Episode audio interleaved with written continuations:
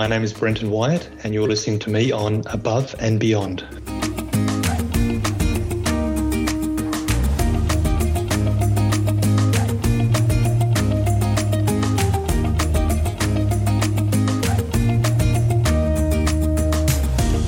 Hi all, it's Mike Myers with another episode of Above and Beyond, brought to you by the Reengineering Australia Foundation, where we strive to engage, inspire and educate students, teachers and industry about the career pathway options that exists in the fields of science, technology, engineering and maths. We're driving to create the next generation of innovators who will build Australia's economic future. Developing the capabilities and knowledge and skills beyond the classroom are increasingly seen as a requirement if we're to live and work successfully in the 21st century. Unlike the process of testing at school, where the focus is usually on a specific subject or topic area, the judging process within REA programs assesses students across a wide range of generalised skills as they relate to a broad cross curricular project. Within all of these competitions, be they F1 in schools, subs in schools, space in schools, or 4x4 in schools, students participate in a rigorous judging process. They're required to showcase an in depth understanding of areas such as engineering design, engineering process, manufacturing, portfolio development, verbal presentation, marketing, display booth design, and scrutineering, a range of topics, many of which are not explicitly taught at schools. In addition to the work they do in schools, students via the web can access or have access to a plethora of information can help them fulfill their knowledge gap. But it's critical for them, however, to understand the importance of creating their own body of work rather than just cutting and pasting from the web. Students must develop industry practices that facilitate their transition to the world of work and thus need to learn that plagiarism is unacceptable. So, developing academic integrity in students will last a lifetime and lay a foundation for original thinking and will prepare, prepare them for success at school, university, and beyond. So, to help clarify the process and the importance of academic integrity, we have with us Brenton Wyett from Turnitin. Now, I've, I've, had the pleasure of knowing Brenton for many years now. Um, he's worked to support education in Australia for many years, and most schools are benefiting from his work to improve the education system, but not too many people know his name. He's a, somewhat of a solid achiever. In previous roles, Brenton headed up the education with Autodesk and was instrumental in making 3D CAD software available to all Australian schools for free. So, welcome, Brenton. Thank you for taking the time to have a chat. It's always a pleasure to talk. Great, thank you, Michael, and uh, yeah, thanks for the uh, introduction there, and also thank you for the opportunity to chat with you today. Maybe you can get to your uh, the origins of your involvement with what what you've done with REA. Yeah, yeah, sure. So I, I first came to know the REA program. I think it was just over ten years ago now, when I was working at Autodesk, and uh, I was helping a school that wanted to design their Formula One racing car using Autodesk CAD. I was then up in Sydney and I went and had a look at the uh, the F1 in Schools National Championships. I think it was held at Eastern Creek that, that year. And I, I just thought it was such a terrific program and a great opportunity for students. Um, the event was just so exciting. So it started from there and it moved on to working with yourself, Michael, and the REA team there on a national partnership to support the schools. And, and then I moved on to helping develop the global Autodesk um, F1 in Schools partnership. And uh, that was just great fun great that now I'm here since the beginning of this year at Turnitin, which is a, uh, global company dedicated to the integrity of education and development of original thinking skills. So it's great to be able to be involved again with REA to assist the schools and students in the area of academic integrity. The concept of academic integrity is quite a large one, and it's fairly hard to get a head around. Even when I was doing my PhD, it took me a while to understand uh, all of the implications of that. Can you sort of give us a bit of a perspective on that and how it fits with our working life these days? Yeah, well, a lot of people purely associate academic integrity with plagiarism or, or student cheating on assignments and projects and homework. However, it is really more than that. It, it's about demonstrating your own principles in terms of honesty, consistency, and fairness in what we say and do, and the work that we produce. What we're doing is building credibility and the right reputation for ourselves. So we want our students to be creative, you know, original, and authentic in all their work. And businesses crave young people with these skills. It, it, it helps them you know, to open up new business ideas and opportunity, introduce new concepts and ways to approach processes, etc. And also, there is research that links a pattern of academic dishonesty with later workplace deviance. And that a pattern of dishonesty once established continues. Past behaviour is the best indicator of future behaviour well into post-academic life. Yeah, and on a, on a legal side, copyright is copyright on intellectual property, for example, is really an important detail that concerns all businesses. With detailed academic integrity skills, these potential infringements can be avoided. We actually have candidates in the current US presidential race using our technology to ensure what they proclaim is actually in their own words. And, and also, when we look at the importance it plays in our working lives, on, on the flip side, if we take a look at the lack of academic integrity and its potential consequences, uh, there's a recent plane crash in Karachi killing 97 people. And when that was investigated, it was found that a third of Pakistani pilots had fake licenses. Essentially, they cheated to get their certification. So there shows that, you know, on the flip side, as I said, it can have catastrophic consequences if we do not use integrity in what we do. It was interesting. I was listening to um, another philosopher talking about children, and I have grandchildren. I think you've got some grandchildren too. Not yet. he was saying, and we have a, um, I have a little boy and a little girl, and the little boy is three. His mum's struggling at times because it's the first boy in the family. And I was listening to this psychologist saying that when children are, are two, they're like amoebas. They, they test everything. They terrible twos sort of syndrome. Got to w- keep working on them so that by the time they fall, uh, they're ingrained in, in social structure. And, and one might say it's the same sense with this. We've got to work with kids very early to get them ingrained because they, this is not something that they learn. It's not instinctive. We need to teach them. So What's the process of advising students on how to, to, to get involved in looking at their academic integrity and things like that? Yeah, interesting points you, you raised there, Mike, because typically when when when Turnitin started, the, the customer base was really the university and research level at high level, whereas now we're seeing it brought right down into uh, into the secondary school, into junior secondary, and even some primary schools are now using our software to help students prepare for their lifelong learning. But if we look at how students should approach these areas. Well, I, suppose what they should really be doing is looking at, you know, setting expectations for themselves first in the work that they wish to produce and own. And there are many forms of plagiarism which students should really be aware of. And some of these include, you know, inadvertent plagiarism where you're just forgetting to, to cite or quote a source. And this is often just unintentional or just a forgotten act. You know, there's word for word plagiarism where we know just a simple cut and paste from the web or other documents there's student collusion where students may work together, but really the assessment is on a individual task, so therefore should not be using other students' work. Paraphrase plagiarism, where essentially people just rephrase the, the source ideas, just change the words around the sentences around, and then use that without proper attribution. There's things like manual text modification, where people manipulate the text with the intention of misleading plagiarism software detection. And um, even now, one, especially the really at the university level, a, a big form is contract cheating, where where students actually engage or use a third party to actually complete the assignment on their behalf, and then the student submits submits that as their own work. So yeah, there's a lot of different types and forms of plagiarism, and therefore it's really easy for students to err. So it's important for students to understand these types and variations of plagiarisms. It is also interesting now a lot of secondary schools have now set their own policy, their own academic integrity policy, which helps students to follow. And, and that's terrific. However, again, I think when students are looking at what they're doing, they really need to start at themselves and set their own expectations and standards in their behaviour and work ethics. Yeah, I must admit, when I went through uni, um, the thing that I, I saw when I was doing my doctorate was really probably the start of Turnitin. And we had to process our documents through regularly. And even the process of you going through and you thinking it's yours and then you accidentally find that it's not, it, it then actually opens up the door for you to, to create your own in, your own knowledge. When you realise you can't go there, you must go down your own gully to find the information that you've got. And I thought these days too, with kids being locked, like you're locked down in Melbourne at the moment, being locked in, working from home is probably, in a sense, makes it even more difficult and more important that kids just don't cut and paste off the, off the web and cut well, and paste other right. ideas. They've got so much access now to digital sources, way more than what we ever had and it's so much easier to find those sources. So they can be tempted to do that, but it's really important to use that knowledge and information they can get to to turn it into into their own original work. Our kids work in a team.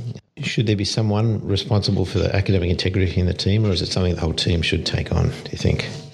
Yeah, and it's a great it's a great way to learn to work in teams, right? And again, that's something changed in education over the the last uh, well, last quite a few years now, but working in teams and collaboratively get it together because that's what is needed in the industry as well. And so, who is responsible if it's a group piece of work? So, I, I, suppose if you're in the team, ultimately it's the responsibility of the end author who's responsible, who submits that final piece of work because their name perhaps is on the uh, on the bottom of the, the work or the portfolio. But if you're in a team that produces a portfolio, then then really everyone that's contributed the information should be responsible for that input that they provide. Yeah, and they need to ensure that it's either their work or it's uh, quoted or cited correctly.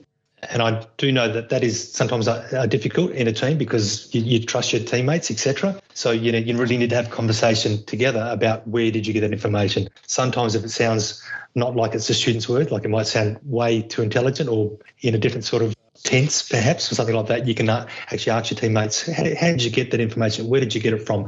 Is that your own words? Perhaps you'd like to retry that again. But you know, we do understand this is difficult for many students, especially if they don't have a detailed understanding of what academic integrity is. And we know that we've got great supervising teachers in the F1 schools and, and your program, so hopefully they can be there to provide uh, guidance.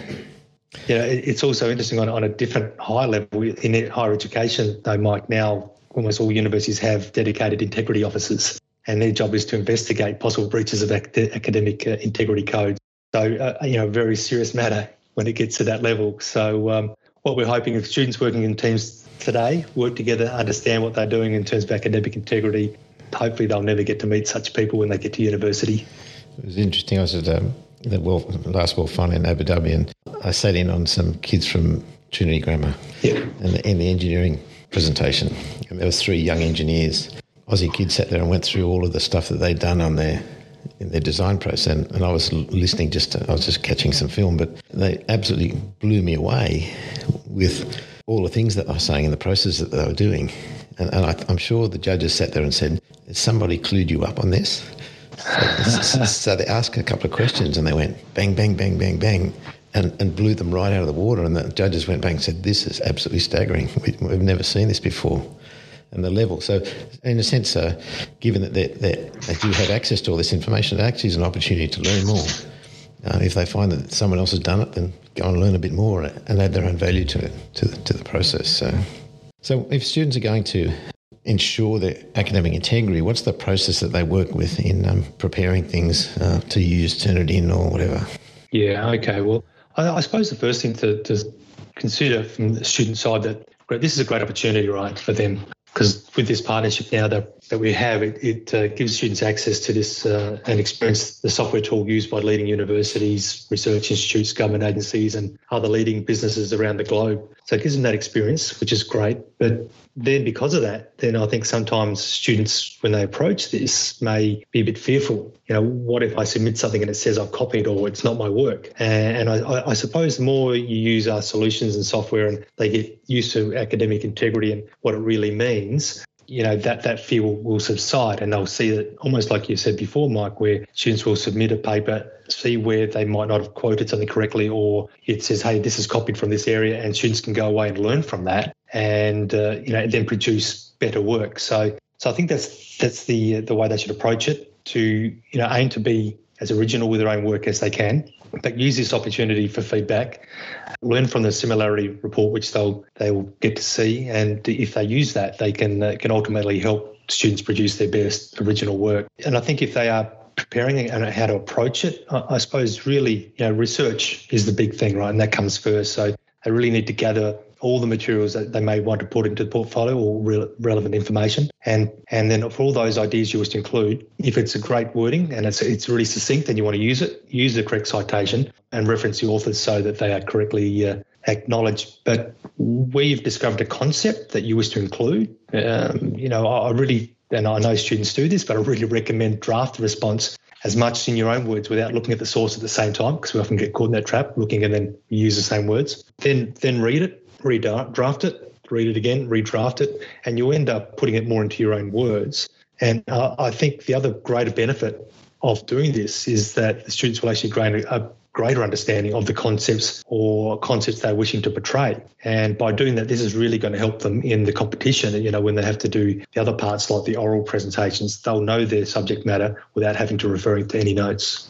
I remember when I handed in one of my major things when I was doing my doctorate, I put it in and all of a sudden I got a 95% hit. You know, it was 95% of it was red and I, I, panicked. I said, but I did do it. It's mine. It's mine. And then when we went and looked at the analysis, it had actually gone, I'd put in a, a draft to, um, to check it had gone and checked me against me. So when I said, "Oh, it's only me," I'm referring to, it was fine. So it can be scary uh, until you understand how the process works, and, and then it's quite easy. So I must admit.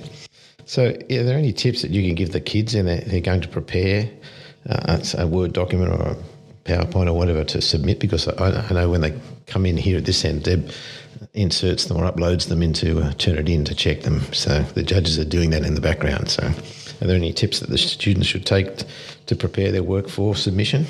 Well, really, planning, as you mentioned, and preparation really is, is the key here. You know, allow time for your research and gathering of the information. Time is the key to enable you then to be original and put the key points and information as your own words. It's when you leave things to the last minute, and we know a lot of us tend to do that when we have a deadline. But that's when you you make make you make those mistakes. You might take shortcuts and, and potentially use other student or any other author's works, either accidentally or deliberately. So it really is plan out your time, have all your information ready, work on it early, and that gives you that time to really create your own work from it.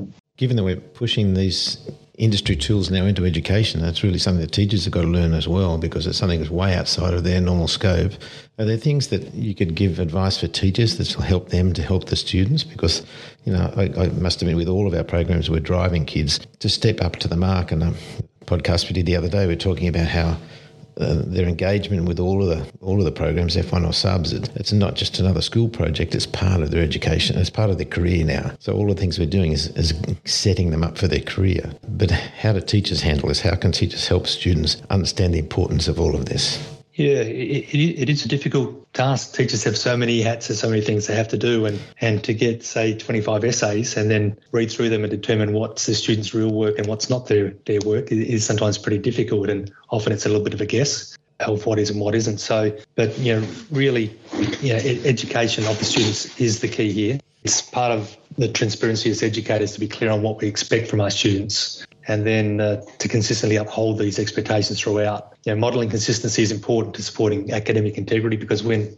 educators act with integrity and students receive the lesson implicitly, it's important to uphold academic integrity throughout all drafts for students, whether through feedback or expectations or by using software technologies such as Turnitin. You know, citations should really be used in the initial first draft and, and then onwards, and, and then by teachers providing positive feedback from this, you know, we can exclude the possibility of students then accidentally or forgetting to uh, include citations in their final submitted work. But as, as I mentioned, it, it can be difficult for students to view a student's work and determine what is their original work and what is not. And you know, that's why currently, you know, the Turnitin solution is currently used in over 500 secondary schools across Australia, across a range of subject areas. And the tools within the solution you know, help teachers by providing unlimited student draft submissions, know, maximises the opportunity for formative learning and therefore can ensure that students can understand and follow academic protocols. But in terms of helping teachers as well, on our, on our website, turnitin.com,